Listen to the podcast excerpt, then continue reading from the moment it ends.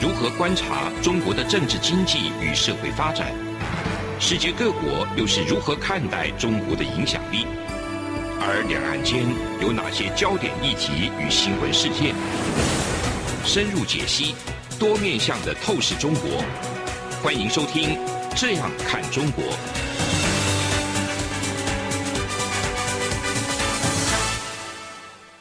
各位听众您好，我是主持人张振林。您现在收听的是中央广播电台《这样看中国》节目，张振林时间，很高兴哈，今天邀请到林保华林老师哈，知名的一个政论家哈，对中共的党史的一个专家，中共各方面的一个专家。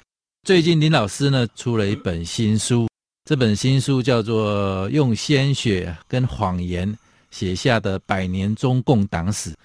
那是不是请林老师先跟听众朋友问候一下？各位听众好，哎，OK，好，我林老师这本这个新书的引言哦，也相当的那个劲爆哈，就是说书的封面上面就写着说，从毛泽东到习近平，中共五代痞子团伙哈，五代痞子哦，那也是一一个是团伙的一个历史呃演变哈，所以这个。今年是刚好中共百年的党史建党党史的一个各个阶段哈，那这本书里头针对这个党史里面的一些夺权啊、内斗，还有暴政的一个内幕的一个完整的一个展现哈，听起来就非常精彩，心里头内容非常劲爆哈。那我们先介绍一下林保华林老师哈，就是说林老师其实他自己有有个。自我形容啦，就是什么杂种哦，都比较不好听了。我们的那个应该是那个应该是血脉血脉不同的血脉哈，就是说，呃，其实是他自己本身至少含有汉族、蒙族跟满族三族的一个血统了哈。父亲是这个福建厦门人了哈，母亲的一个祖父是曾经是这个大清帝国武昌起义然后吓跑的一个末代湖广总督哦，瑞策。这个瑞珍的祖父呢，又是一个大名鼎鼎的出卖香港的一个卖国贼琦善哦，这个大家都知道，很有名的一个历史人物啊。所以林老师也是那个贵族之后啊，破落贵族，破落贵族的哦。所以这个林老师自己在自己的一个简介上面就讲说，注定了一生就比较崎岖的一生啊，浪迹天涯啊，所以那个也蛮传奇的一生啊。这个从一九三八年哈，在一个炸弹声中的一个中国重庆出生哈，后来流亡到印尼，在这个梭罗雅加达那边接受这个中共地下党的教育的一个体系下成长的嘛哈，那大学就回到北京去念哦，一个蛮有趣的一个学校叫做中国人民大学。这是全球呃唯一的一个中共党史系啊，就那个 当时的一个时空环境下面，然后毕业后一度任教于这个上海的华东师范大学，然后后来被说什么思想不正确啊，嗯，那个时候被中共说思想不正确，就是思想非常正确 啊，就是说被在那个状况下就被调到这个工业局的一个学校啊，就等于说有点。算是流放了，降级，这样流放去了哈，就是说，后来文革的时候又被因为这个背景的关系，又被所谓的接受工人阶级的一个再教育哈，就有一点比较悲惨一点哈。那后来到一九七六年移居到香港啊，获得一个重生嘛哈。那香港的时候就用这个林峰这个笔名哈，在写一些争论。那他当时也是在张五常研究。中国事务的一个助理研究员哈，只要写一些震惊的一个评论。直到九七的时候不一样啊，九七大家可能到时候说那个香港回归有一些中国梦啊，哈，呃，香港人对中国还是有一些期待。但是我们林保林老师那时候早就看清中国的一个本质了，所以九七的时候他就移居到呃美国的一个纽约哈。直到二零零六年啊，就回到台湾来做一个定居，然后从事也是相关一些政治评论、时事评论的一些工作。然后，但是对于中共、中国共产党的一些监督啦，或者说一些批判啊，乃至于一些相关内容的一个评论等等啊，这个是一生的志业了哈，完全都没有中断过。所以这个部分就是，呃，林老师在这一这本书说，这本书的一个内容其实能，我们都讲冰山一角啊。那林老师用比较特别，他是用火山一角，所以这个但是还是蛮值得读了。那个书里头是这个很多章节啊，两两百多页，接近三百页的一个内容，相当的一个精彩。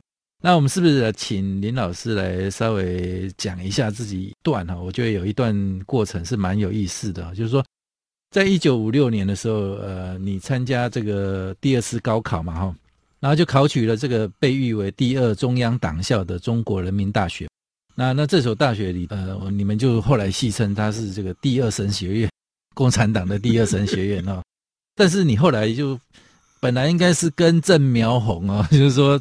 又是这个背景出身，然后又是这个读党史学校的一个状况，理论上是应该是比较对中国等于是正统体系要培养出来的一个精英分子。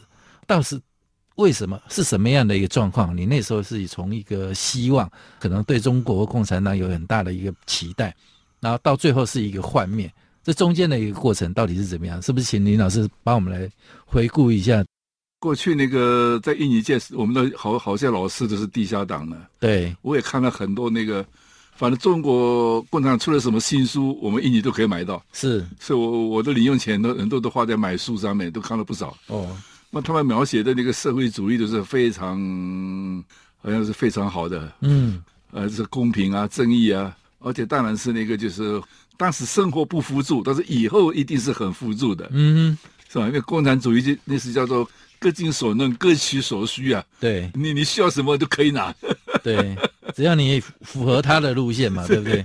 所以，但是我但是我们我我我们都是我们都相信了，是吧？对。所以，但是因为我爸爸在收的是当校当那个初中跟小学的校长啊，嗯，我妈妈也是是做老师的，嗯。所以那时候地下党的人，那时候原来中学的一些校长，后来都那些党员也都回到中国去了。是。所以等于是我回去以后。我们回到中国，我们都要报我们的简历啊，嗯，还有我们的证明人，就是我当时在印尼在什么地方读书，证明人是谁？对，那我的证明人都是曾经教过我的些校长啊，都是地下党的。印尼印尼读书的时候的校长那些，对，就是地下党的，哎，他们都是党员啊。而且在回到中国，去我在我在那个华侨补校啊，对，那个校长就是原来原来我在印尼读初中的那个校长，哎，我也是我爸爸在在收罗接任他的职务。本来也是收录那个校长，对，所以等于说他们他都认识我爸爸了。嗯哼，对共产党来讲，他是共产党有有两种，一他对我们那个历史啊，对，一个是最好你是清白，呃就没有参加过国民党什么东西。对，如果你不能清白，至少要清楚，啊，没有隐瞒。嗯，那我那十几岁回国，我当然清白了，什么什么反动团体都没参加过。是我清楚也很清楚啊，因为他他都他们那个校长也认识我爸爸，所以。所以后来就学校就吸收我参加共青团，对，所以我一考进人考进人大就给我当系学生会的副主席，嗯，就当时我才四十，当才才才十才十七岁，嗯，还有十八岁，哦，我根本就是没有没有什么没有参与这种社会活动那种那种那种活动，我完全没有经验，都是过去学校就是就死读书的，对，等于就是说已经要把我当做培养对象，嗯，共产党是这样子啊，如果他不要你的时候，你死死皮赖脸。也没有用，也没有用。哎，他要你的时候，你也不能不要。哎，你你不要的话，他他一 你他也要整你，哦，那就很惨了。呃，所以他他要他要做统战对象，我也不能不做。对，呃，所以就这干嘛？但是没想到，就是一九五七年，就是那个反右的时候，反右那个时代。因为我回去我看的过去理理论书，什么都是讲共产党，都是很天真的嘛。对对对，美化的了。是美化，而且而且当时共产党就是有一个理论嘛，就是一九五六年该第九次代哎第第八次代表大会。对。就说疾风暴雨式的阶级斗争，对，已经结基本结束。哎，毛泽东也讲过这句话。对，而且后面就是好像和风细雨。嗯，所以我那里那里知道那个叫我们大鸣大放，我们提了意见以后，马上就变成又变成又变黑了。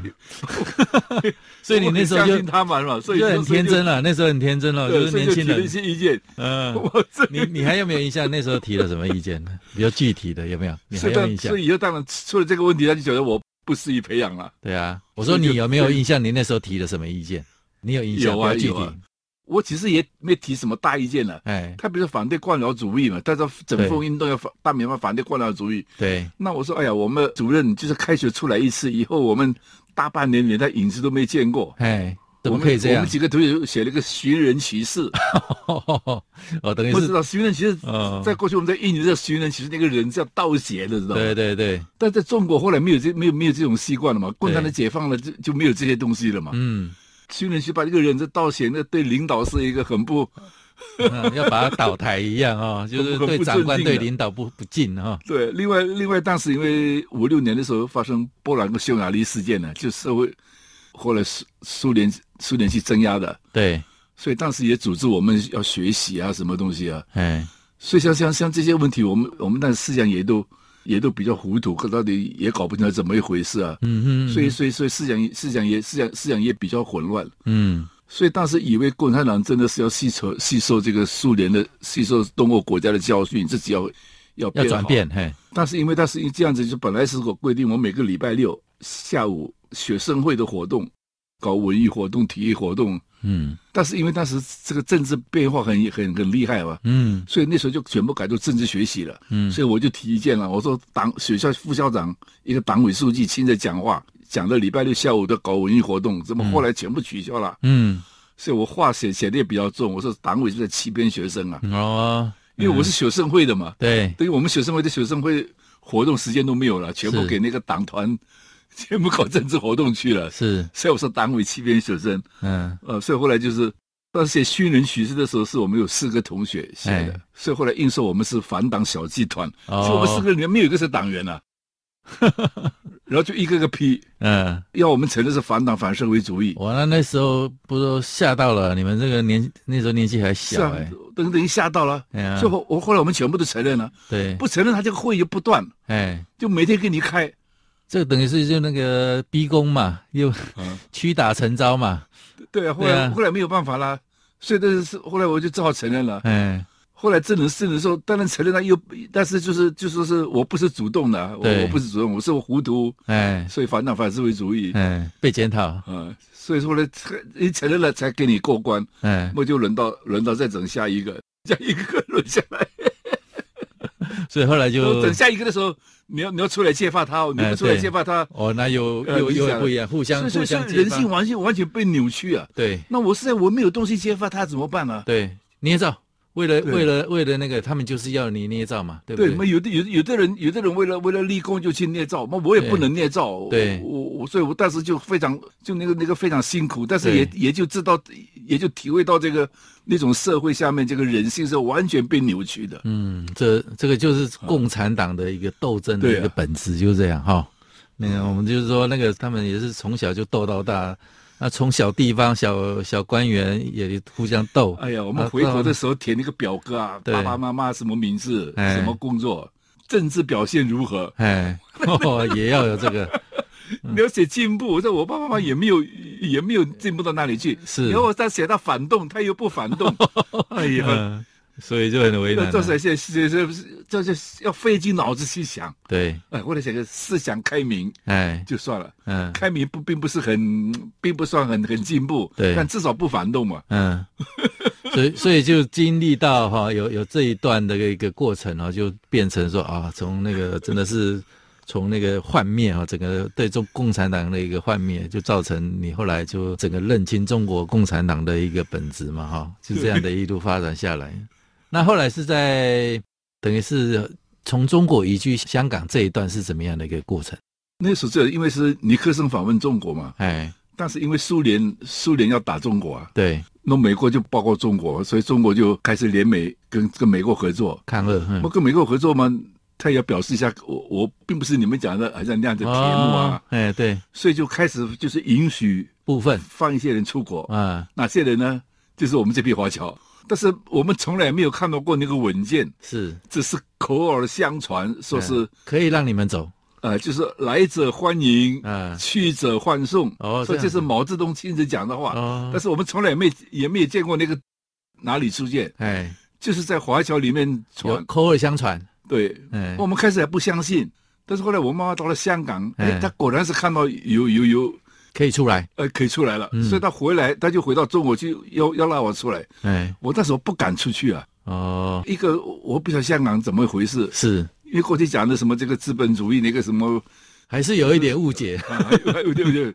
哎，第二个我想，我写中共党史啊，哎，我写中共党史，他给不给我出去？对对对对，会不会那时候有点担心呢？走到半路又被消失了。如果申请了以后你不出去的话，你走不出去的话，那将来每次政治运动，哎，你就有事了，都有事，因为就是表示你你你准备叛国，对，黑掉了，嗯，所以我妈回来两次拉我走，我都我都我我我 我都我都不敢下决心，我一直到怎么呢？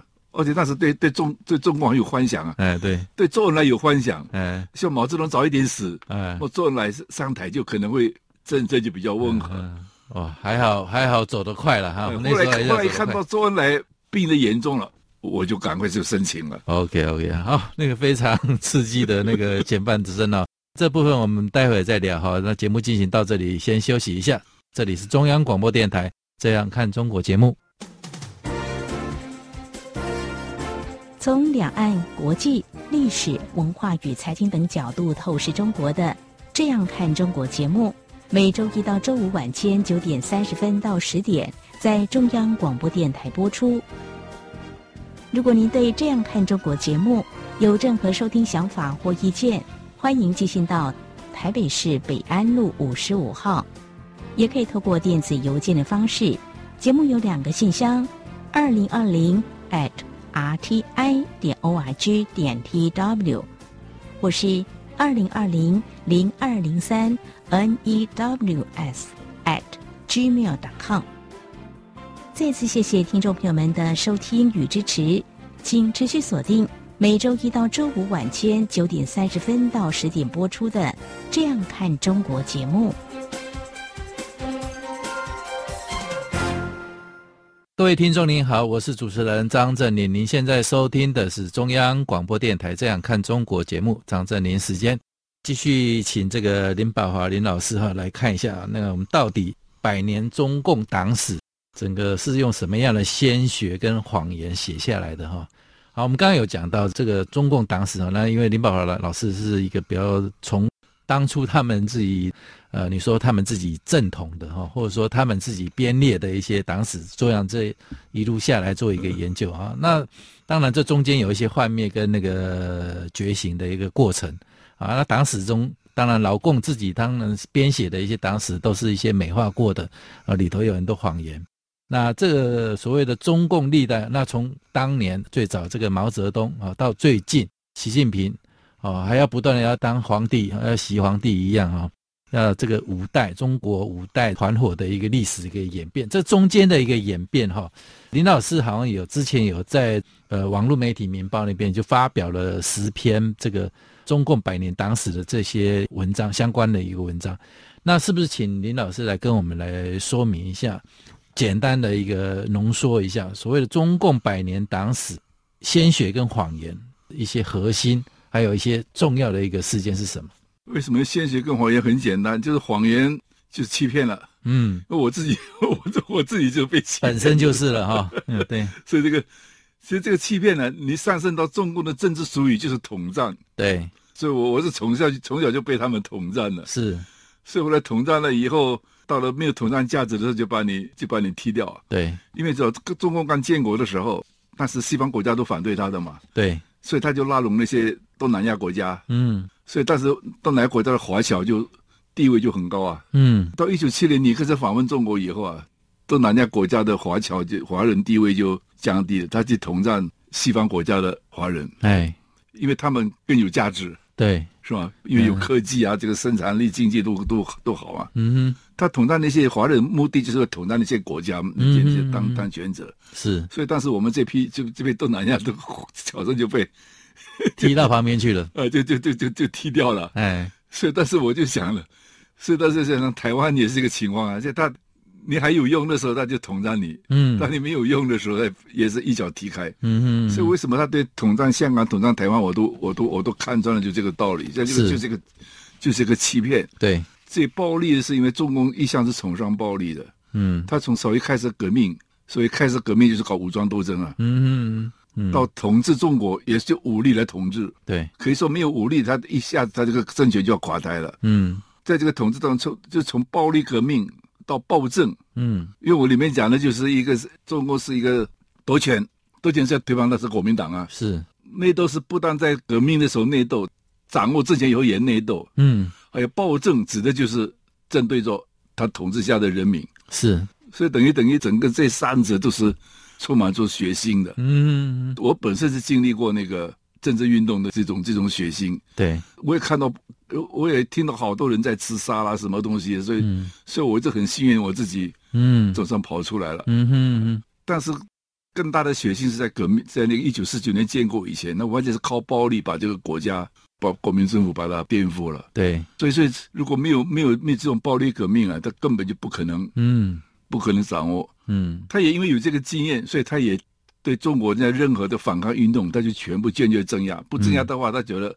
将来你也会走共产党道路，推翻他，推翻他一样。嗯、现在唯一可以，你可以唯一制服中共的，就是你要以暴制暴，否则的话，嗯、我觉得是很难把它很难把它搞掉了。但西方国家大概对对这一点认识还是还是不够，老百姓的一个自觉跟抗争也颠覆不了了，看起来是这样，完全完全颠覆不了。我们看最近嘛哈，最近六四三十三周年。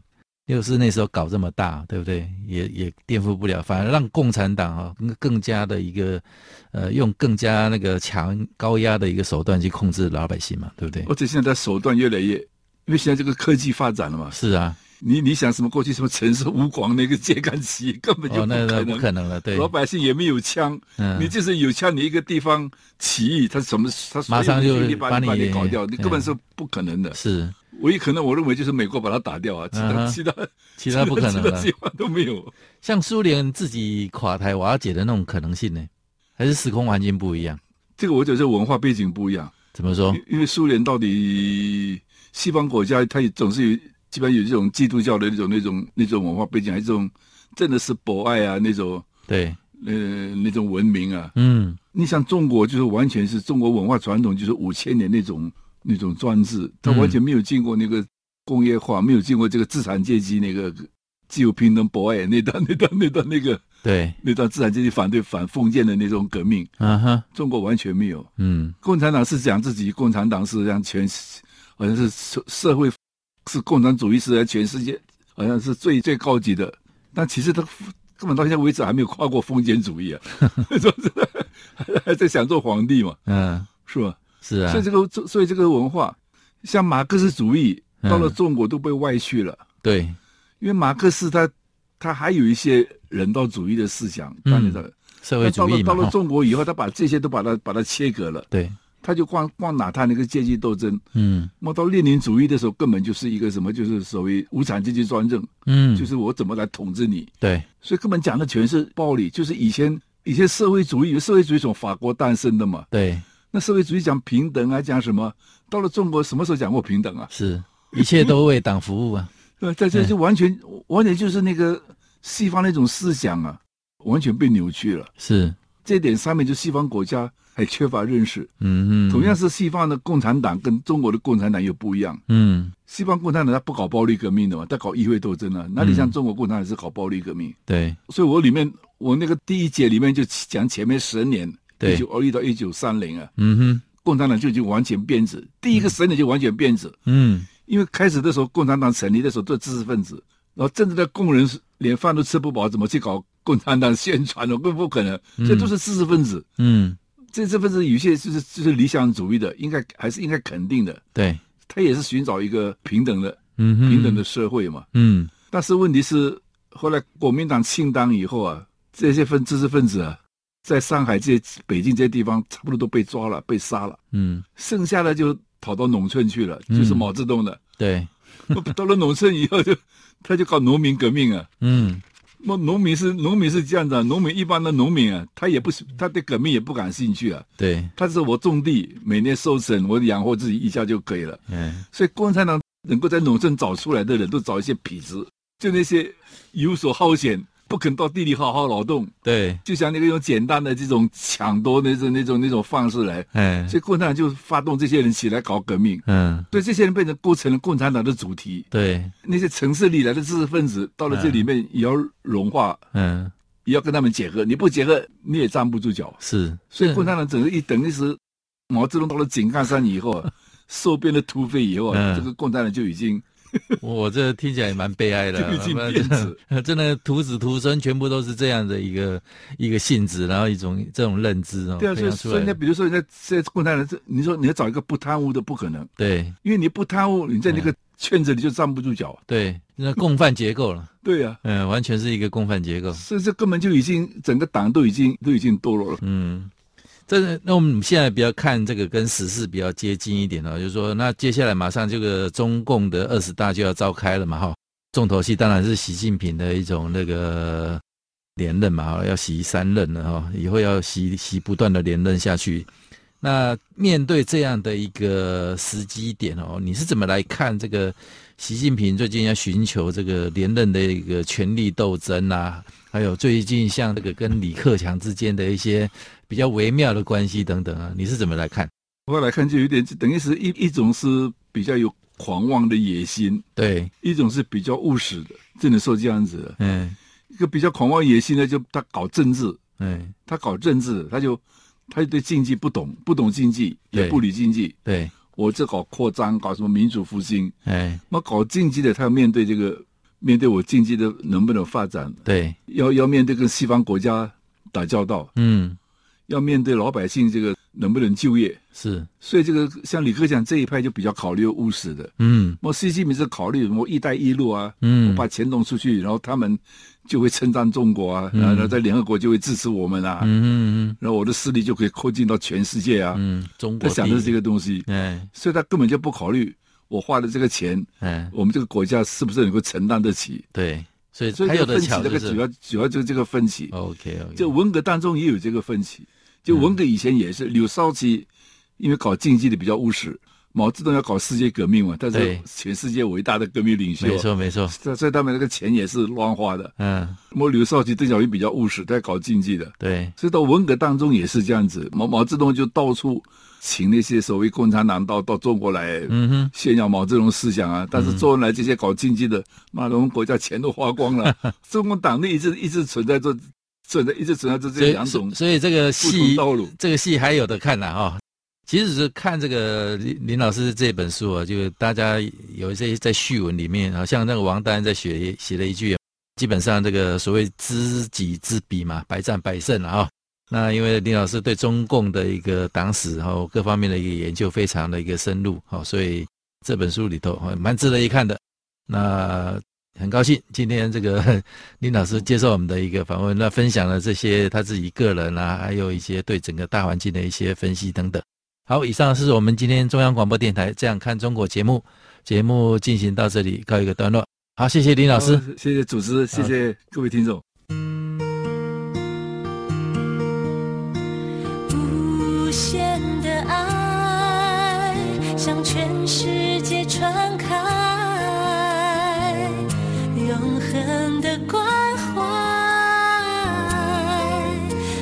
来自他。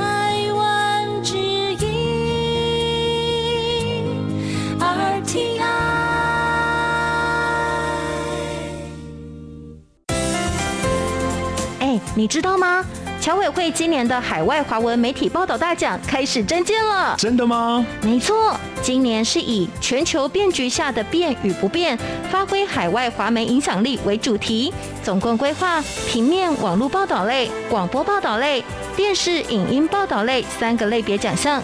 不止如此。还有全球新闻志工限定的侨务电子报新闻报道特别奖，只要你是侨务电子报的新闻志工，而且报道作品有在侨务电子报刊登过，就可以报名喽。那参赛作品只要是聚焦台湾、报道台湾，而且在限定刊播期间于中华民国境外媒体平台刊播就可以了吗？没错，把握时间，在七月三十一日前上网完成报名。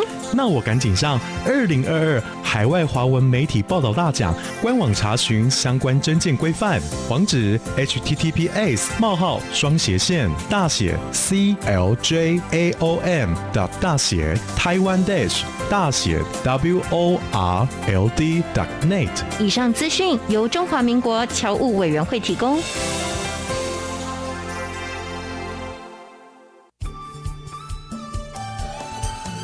是阳光，像台湾之光穿透世界之窗；是阳光。像神鹰，翅膀环绕地球飞翔。